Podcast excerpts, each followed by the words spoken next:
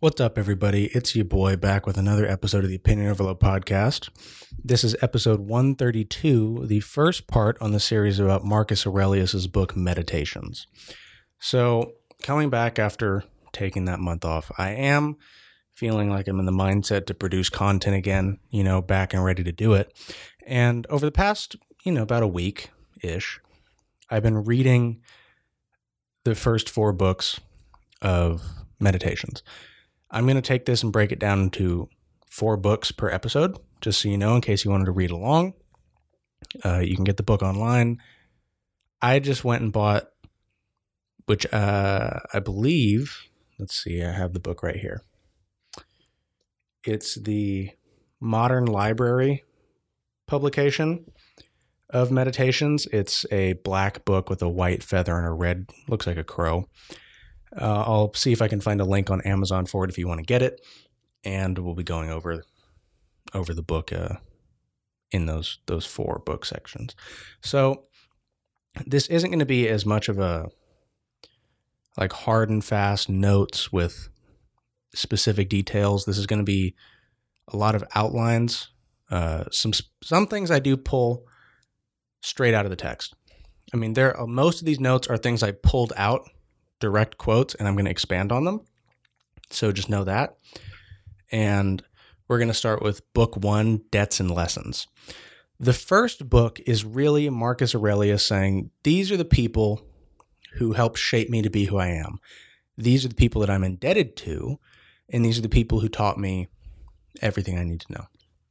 So, the one of the, the things that stuck out to me was how he belabors the importance of a private education. And I had to look into that because I was thinking, you know, if if we look at it today, a public and private education, it's depending on where you go, you can get great education from a public institution and terrible education from a public institution. You can get great education from private and, and vice versa. So I had to go and look into how the Roman education system worked. And really what it was, it was a version of the Greek system. And what that is, early Roman education was family based. The education you got was whatever your family knew, and if you didn't know anything else, then, well, you're stuck. Unless you could find a mentor or some other form of teacher. But it developed in the Roman Empire into a tuition based system. So essentially, the schools would accept students and they'd pay tuition, similar to a college or a modern private school. So the thing that kind of confused me for a minute was well, if they're saying that public schools were tuition based, were the private institutions? And the, the reality is there weren't many private institutions, there were private tutors. A lot of these people tended to be Greek slaves who had escaped or freedmen.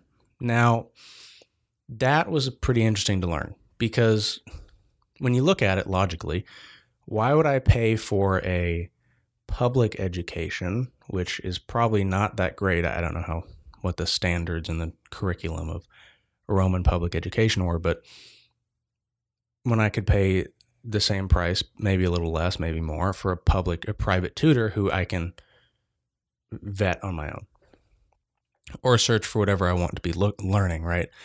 Um, the first book also spends a lot of time on three values duty, honor, and logic.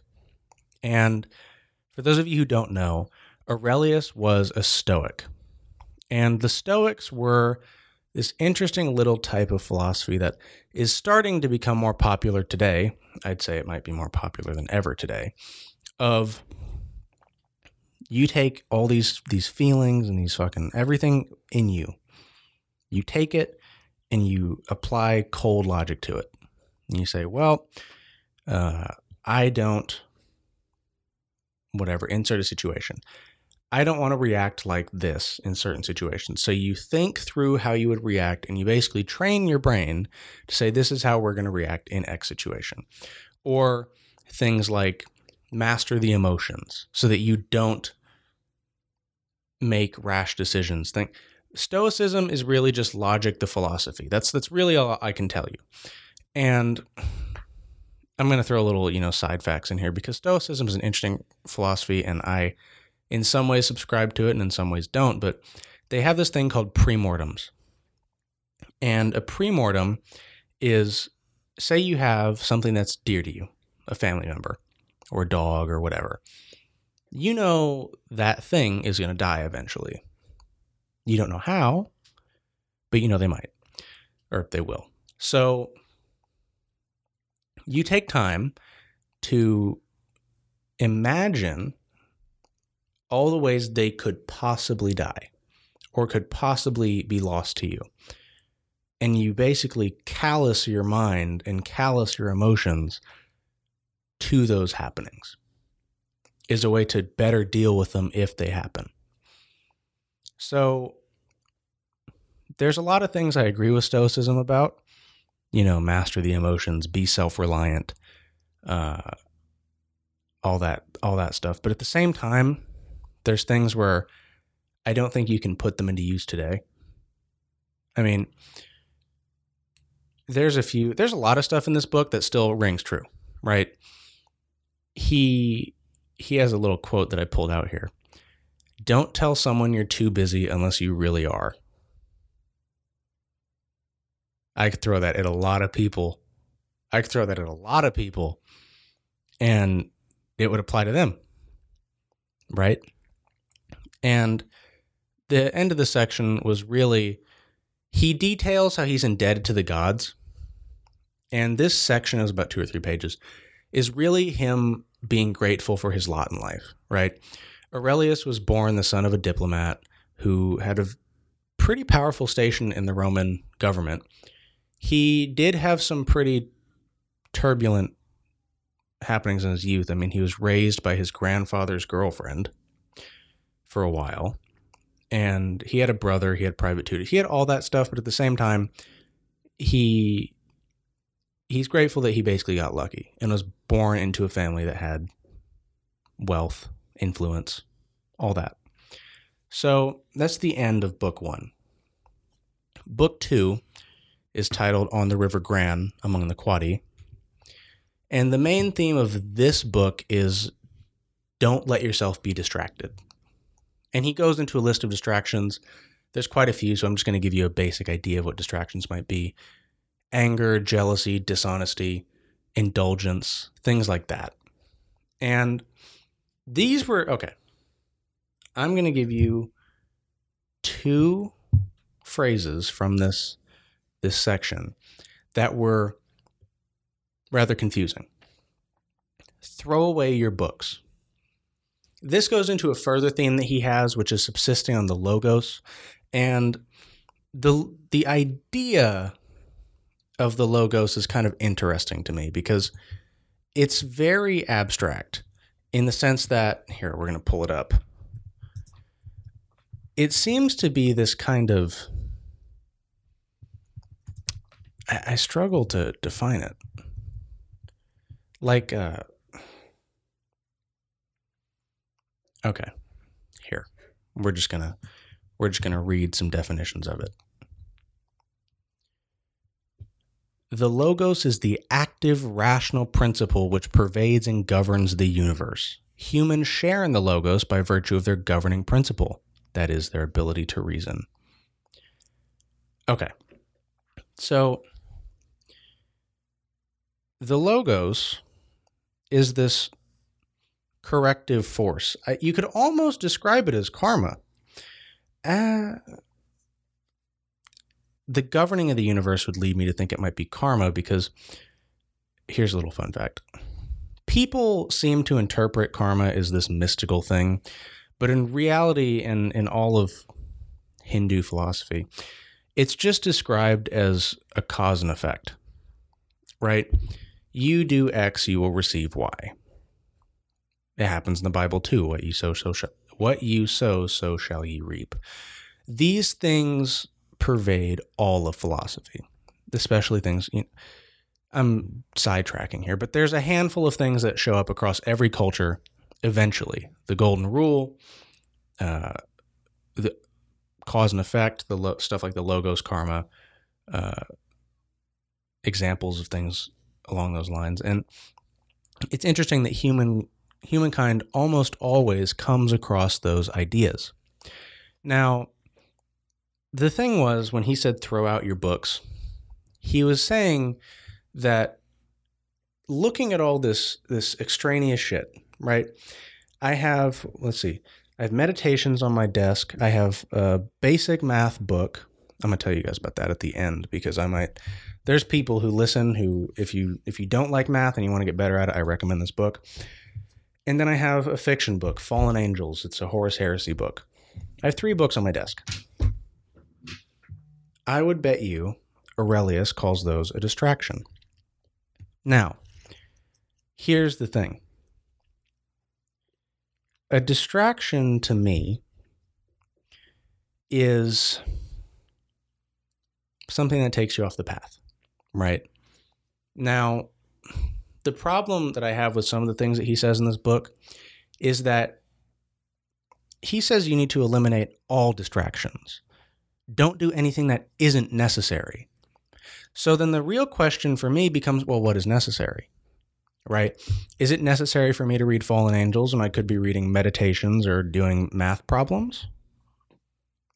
Who determines that? Do I determine that or does the Logos determine that? And the question is if the Logos determines that, then how do I know what to do? Logic would lead me to believe that the Logos itself isn't some mystical power, right? It's not something that decides for anybody. The Logos is your reason. And your reason is just a part of a bigger gestalt consciousness, maybe. And you have to determine what's necessary for you, right? Is it a distraction to read a fiction book? Maybe, maybe not. Depends on the circumstance, doesn't it? Is it a practical thing for you to do to go in you know, I'm going to be using these things, these three books as examples read philosophy or learn math. For many people, those two things are very reasonable and very practical. So, the idea of a distraction, I don't, it hasn't been expanded on enough for me yet. I have a feeling he'll expand on it a lot more later. And this is a, a classic in philosophy. I have no doubt that at the end of this book, I'll have a better understanding of what the logos actually is. The other phrase was despise your flesh. This one still kind of eludes me. Not going to lie to you. When he says despise your flesh, he says it in the context of if you were going to die tomorrow, what would you do? Out of old age would you despise your flesh? Would you say, I hate that I've grown frail and I can't move as well as I used to? I can't think as fast as I used to? I believe it's really him saying, rail against the fact that you're eventually going to die and do as much as you can before you die. Right? He puts out some more values, maybe uh, uh, axioms, really, of what should never be forgotten the nature of the world, your nature, how you relate to the world, what portion of it you make up, that you are a part of nature and no one can stop you from acting in harmony with it. See, these are good axioms, but the problem is they're very broad. Right? What is the nature of the world? How can one person deduce that. Can they deduce it? Have they deduced it? I don't know. But if we knew the nature of the world truly, I mean objectively, then that that answers itself, right? Your nature, that's a subjective thing. How you relate to the world, also subjective. You could make an argument for being objective, but at the same time, that one kind of sits in both camps what portion of it you make up. This one, I would argue, is objective, right? For most people, in the sense that whatever you do, say you're an artist, say you're an accountant, say you're a lawyer, you make up a certain part of the natural order. That's the portion that you make up. And you may supersede the that one thing, right? You may not just be an accountant, you may also be a parent, you may, may also be a student, all those things. So I'm not going to say limit it to one thing because you reasonably you can't. But that is your natural that's your portion of the natural order. The last one is more of a statement, and it's that you are a part of nature and no one can stop you from acting in harmony with it. A big part of this book is really how people should act and what harmony with nature is. Aurelius so far has made the case that harmony with nature is the path of least resistance. Right? Interesting, isn't it? You would think, and I personally have had, I've heard this many times don't take the path of least resistance. Well, one, every animal does. Two, when he says to take the path of least resistance, I don't think what he means is don't do anything. I think what he means is take the path that for you will cause the least resistance, right? That could be, I mean, here, here's a, prob- a good example. A soldier's job has a lot of resistance involved. But if that's what they're made to do, or if that's what their calling is, it's going to be a path of least resistance. That's that's how that stands out to me. This is just a little a uh, side note from another philosopher that he's quoted here. And I thought it would be good to mention because it's a pretty important part of philosophy, or for this period of philosophy. Everything is just an impression. This was Monimus the Cynic. And here's this this can get a little trip people out a little bit, so I'm going to try and explain it as best I can. What he means by everything is an impression is that in reality, the physical world we see around us might not be anything like what we perceive it to be. The only reason it is, is because our mind has come up with impressions of the objects that we see, that we feel, that we hear, and those are the things that shape our reality around us. So, here's the deal impressions are all in your head. Everything you see is all in your head. Because you and the person next to you might see everything totally differently. And realistically, you can't verify whether they do or don't because you can't step into their head. So, everything you see is just an impression. His second part of this chapter, book, whatever, was that the human soul degrades itself. And here was the the conditions for how the human soul would degrade itself. When overpowered by pleasure or pain, when it turns its back on another or sets out to do harm, to secede from the world, when it wears a mask, when it has an action or impulse without purpose. Nothing natural is evil. So, this is what we break into here the idea of what detracts from the soul. One, for almost all philosophical arguments, except does the soul exist? I'm going to say, yeah, it does. And these things, the degradation of the soul, let's say when overpowered by pleasure or pain, yeah, that can be very de- degrading, right? If someone beats the shit out of you, you're not going to feel good if you turn your back on someone, probably not going to feel good about it. If you become a hermit, I don't know. I don't know how you're going to feel. I've never spoken to any hermits. The wearing a mask thing applies great to today because a lot of people wear a mask. I want you to think of all the social media influencers out there who, fuck, nobody knows what they're really about. because your perception of them is carefully curated to what they want you to see. And another one that I think applies great today is that when an action or impulse has no purpose. That is an interesting one because almost all of us do this shit on a daily basis, right? You walk into the fridge or walk into the kitchen, open up the fridge, look for something to eat, and there's nothing there. That's an action or an impulse without purpose. When you walk into the bathroom with something to do and forget, that becomes an action or an impulse without purpose because it served, it didn't serve its original intention. It, it's an interesting set of axioms here. And he concluded this chapter by saying, giving a description of human life. And it was really interesting because it, it almost read like a, a military document.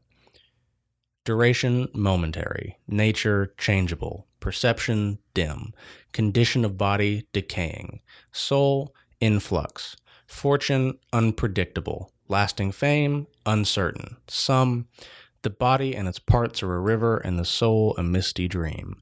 Life is war and a journey far from home. Lasting reputation is oblivion. It's pretty good. It's a pretty good one. I changed a couple of the words here to make it flow better, but you know, it's pretty good. I think there's a couple things here that really stuck out to me. Lasting fame is the biggest one. And here's why because he argues against it like nobody should pursue it. I mean, I get it. Nobody should really be actively pursuing lasting fame cuz it it's valueless in reality. But the fact he took a piece of this description of human life to specifically address it sticks out. Because think of it today. Aurelius is around 2000. He, he was around about 2000 years ago. Right? We don't. We don't forget him today. Many people have no idea who he is, but his memory still lives on. And of course, he's one person out of maybe how many people's names in history do we really remember? You know, there's been 100 and, approximately 108 billion people over the span of the human race. And he's one. Out of Rome, I mean, there's probably a few thousand, but that's a thousand in 108 billion. That's not even 0.1%. So, what you're looking at there is this idea that you shouldn't be striving for anything other than what brings you satisfaction. And this comes up in the fourth book. Um, this this whole idea of human life it gets so twisted up by a lot of people because it it trends towards the material, right? And everyone's guilty of it no one escapes it. I mean, some people escape it. They tend to be monks and they tend to have one pair of clothes and no shoes, right? Because that's the ultimate dedication to asceticism we have in the modern world. But you can curb it. And over time, I believe you can get rid of it. But there's a certain there's a certain hold that it has on almost all of I'm going to say it's almost all of the United States. And it's a lot of other cultures because there's cultures where materialism just isn't the way, right? There's cultures where people are more family oriented, where people's religion guides them very strictly. But there's a lot of places where that shit doesn't matter. and the material is where it's at. I mean, you know, looking at my desk, right? I have three books, a desk paper tray, a desk calendar, a laptop, a action plan, and a cup with pens in it. And then I have this podcast equipment, a pencil case. And there's things, you know, here's how I deal with it from my perspective. I almost vehemently refuse to buy anything that isn't of the highest quality that I can, one, afford, and two, find. And here's the deal there's a lot of stuff where the quality is high enough that I don't think I'll ever have to replace it. If I do, it'll be very infrequently. And the price is low enough to where it's essentially a non starter, right? It doesn't even matter how much I spend on this because if I have it for 20 years, it's going to be nothing. It's going to be pennies, even less than that. Now, for, like I'm looking at this pen case that I just recently bought here because I'm terribly I I can't hold on to a pencil to save my life. Like I I have gone through a 20 pack of pencils in 20 days. So I thought, you know what? It's $9. I might as well get a pencil case. And that led me down another rabbit hole of okay, well, here's all these super high quality pencils and here's all these super high quality erasers. And they're not terribly expensive in the long run. But the thing is, when you search for quality and you search for, you know, practicality, what I'm looking for is just the best of the things that I can get a hold of because I want to have those things for a long period of time so that I don't have to worry about them later on. Now, there are things, I mean, I'm just going to turn around real quick. I just set a Warhammer model on the table. This is material. And I'm not going to lie to you. I go hard in the paint collecting these things. I probably have more than 200. Right? So when I say don't pursue the material. Don't. But it's okay, in my opinion at least, to have, you know, one or two outlets. Or, you know, a small number. Not like 50, but, you know, under five, I would say, where you don't really mind having them because those things bring you happiness. Or at least they modulate your happiness. As Musashi, as Musashi would say, nothing external can bring you happiness, only you can determine that. So these Warhammer models don't bring me happiness, they modulate it. In the fact, when I got Abaddon, I was hype as shit, right? I was like, oh shit, we got this motherfucking dude out here. He's gonna beat the fuck out of everyone else on the board. And I was I was excited. So in my perspective, uh, Aurelius was a very wise philosopher, but he was a bit extreme in some rights. And, you know, we'll cover that over the three episode course. Book three, In Carnuntum. The main point of this is to hurry up. You don't have a lot of time. One thing that he took, he labored this point everything there is. What I mean, pick, pick anything: a pen, a book, uh, a fig, a piece of trash. It might not be appealing on its own, but in the grand scheme of things, that one object is perfect because it has its specific role and it fulfills that role. The only way it could be imperfect was if it didn't fulfill that role. And I struggle a lot with the idea of perfection because it's it's this thing that, you know, in the beginning it makes sense to pursue, but the deeper you get into it, the more you realize it's it's a fruitless endeavor.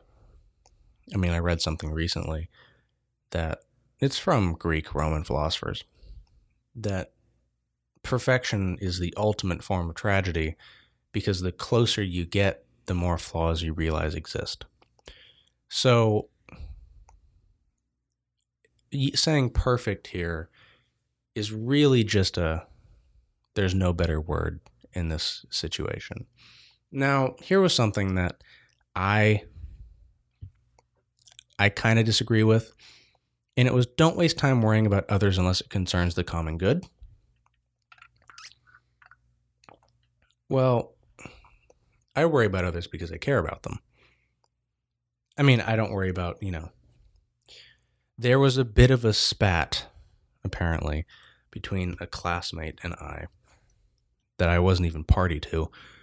But he claimed that I wasn't invited to a study group because one, he didn't want me in his house for some reason, and two, he said I wasn't a very productive individual, even though I carried the fucking team when it came to uh, existentialism, nihilism, all that shit. And for a minute, when I, I heard about it, I was upset. But it it kind of came to me a few minutes later. You've spoken to this guy twice. Why do you care? At all. And I realized there's no reason to care because he he cut himself out of a huge asset because I'm I'm pretty good at at philosophy.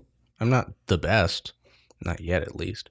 And yeah, I can do better, but you're going to tell me that I'm not productive when I know I am.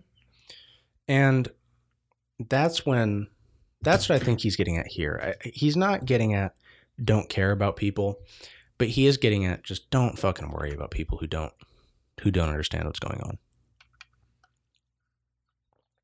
And another thing, he's saying it again eliminate the random or the irrelevant. And this is along his theme of paring down as much as you can to get to the path of least resistance. He follows this up with a code of conduct on how to act. Never act out of compulsion, selfishness, without thought or misgivings. Don't sugarcoat. Do nothing unnecessary. Only in death does duty end. That's a quote from something else, but essentially it it's a long one. It was like a paragraph of how be a Roman and take up your post like a soldier and only leave that station in death. Uh, be cheerful. After only in death does duty end, be cheerful. And stand straight, do not stand straightened. This one took a minute to get. Stand straight of your own volition. Be proud of yourself. Don't make others be proud for you.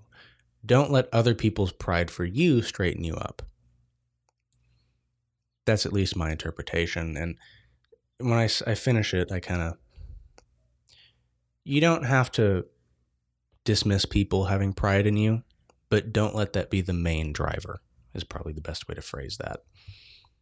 And here he says keep your philosophy handy. It's going to be necessary to explain things that you encounter. All things are linked by the chain.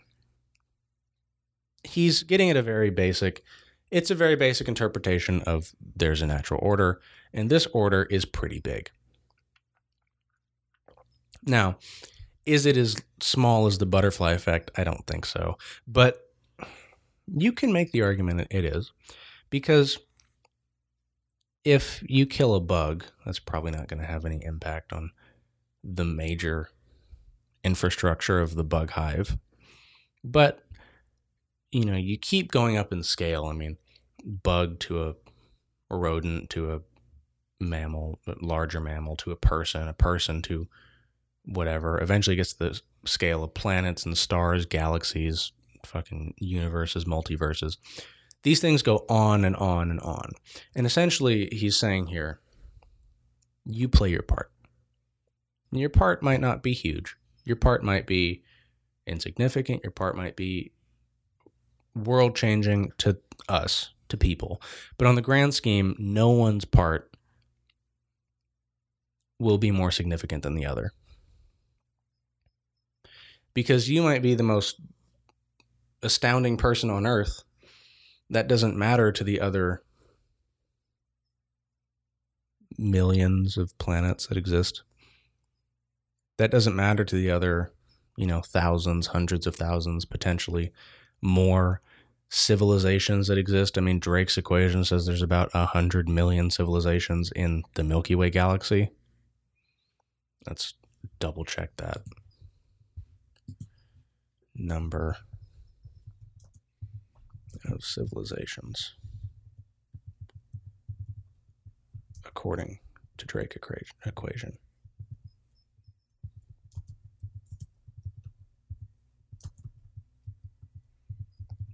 Dope. There are about uh, between a thousand and a hundred million. It's uh, it's a tiny range. That range, nothing. I mean, let's see. Okay, here's the breakdown real quick.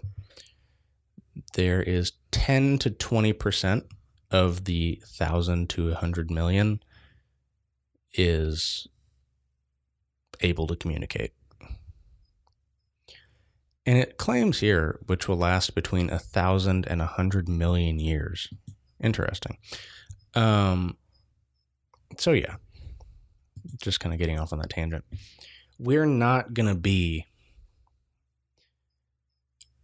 very pivotal in the in the grand scheme of things, but we are pivotal to this current scheme that we exist in, and it's kind of the micro, the micro and the macro related, right? Because even though you might feel like whatever you're doing is insignificant, and in the, the reality of things, it probably is. You acting and being productive still, and being you know fulfilling your purpose is going to have an effect when it's magnified to a certain scale, right? One person is certainly insignificant when compared to the universe, but a hundred billion people, is it insignificant? Who knows? A hundred billion times a hundred million, that's a lot of people.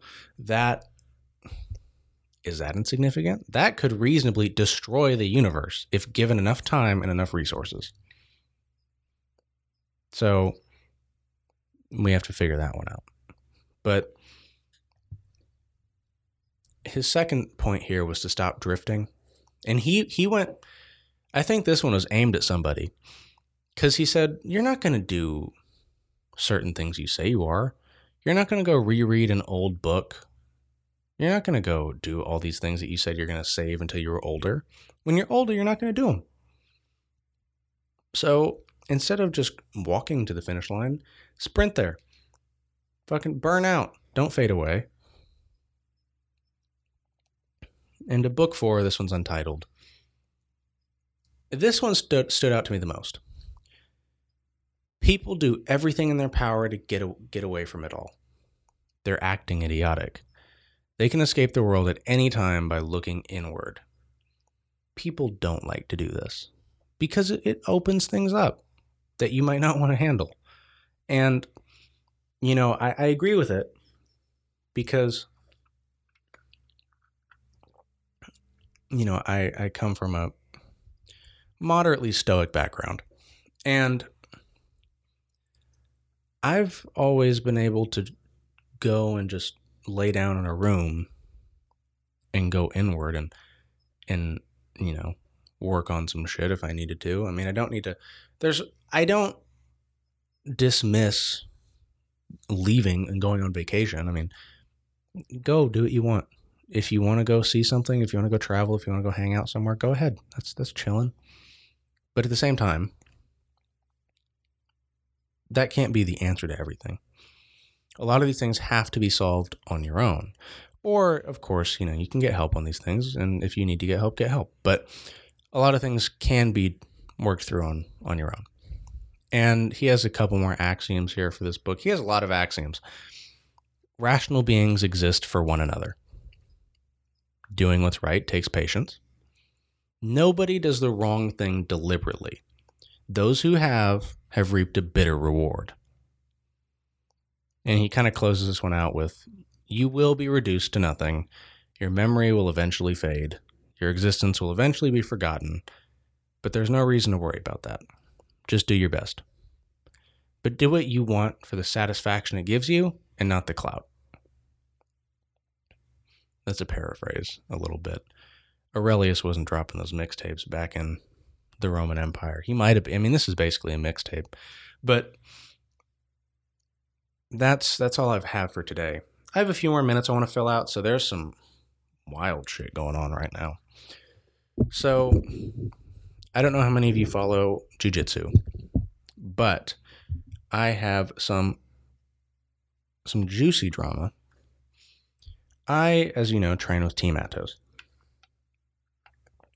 And they were at Worlds this this weekend. Did pretty well. Uh, they came in first in the women's division, second in the men's and juvenile division for overall team points. Lost to Alliance. I mean, you know, it's neck and neck with that shit. Doesn't really matter. But apparently, there was this guy out there called BJJ Steroids, and he was firing fucking missiles at Atos. So it got pretty heated to the point that there was almost, apparently, almost a riot at the uh, IBJJF Worlds. And, you know, from a from a personal perspective, I don't care if you're juicing or not. I really don't. If you do it, do it. I mean, I have I have proposed, you know, like I was talking to Sam about this earlier today. I've heard a bodybuilding argument that says they should be allowed two cycles per year. Everyone should get the same shit. And that's how we can level the playing field with PEDs. Right? That makes sense. Makes a lot of sense. And, you know, if we did that with something like steroid or if we did steroids with something like steroids, if we did that with like jujitsu or football or basketball, all those different sports, well, it would take the stigma out of it and it would make these people stop wanting to be closeted about steroid use. I mean, you know, apparently Atos team members started fucking patrolling, you know, confronting people and and uh looking through people's phones to see if they could figure out who was sending the messages, which one, that's fucking stupid. I'm not going to lie to you. I love that team and I love training there, but that, ooh, the optics on that are bad, my guy. And, you know, realistically, there's what? There, there's a few thousand people in that fucking arena. How are you going to find the dude? Right? I mean, the problem is that going after the guy, this whoever did it has a he was a great troll because everyone who was involved bit perfectly, and they did it in a way that honestly I would have never expected because it made certain team members look bad. It the way they bit made fucking everyone look suspicious. And it just it fucks with my head that people just oh dude, it you would think, right? That it's obvious that you're being baited. Especially like that. I mean, it's fucking pictures like people are being tagged in the pictures with like needles, uh, needle emojis and fucking pill emojis. Like, okay, dude, they're trying to get you to bite because they want a reaction out of you, and you gave them exactly what they wanted. And here's the reality of it: in professional sports, PEDs are rampant. Nobody gives a shit you're doing it. They don't care that you're fucking juicing. They just want to see you do really well. They want you to win or they want the other guy to win, and they don't care what it takes to get both of you to, to have a great match. I mean, fuck, track. Everybody in track is on juice. Like, I, the stats are outrageous. Football, basically everybody's on juice. Basketball, most everybody's on juice. Fucking badminton, I don't know about that one. But it's just like, okay, guys. So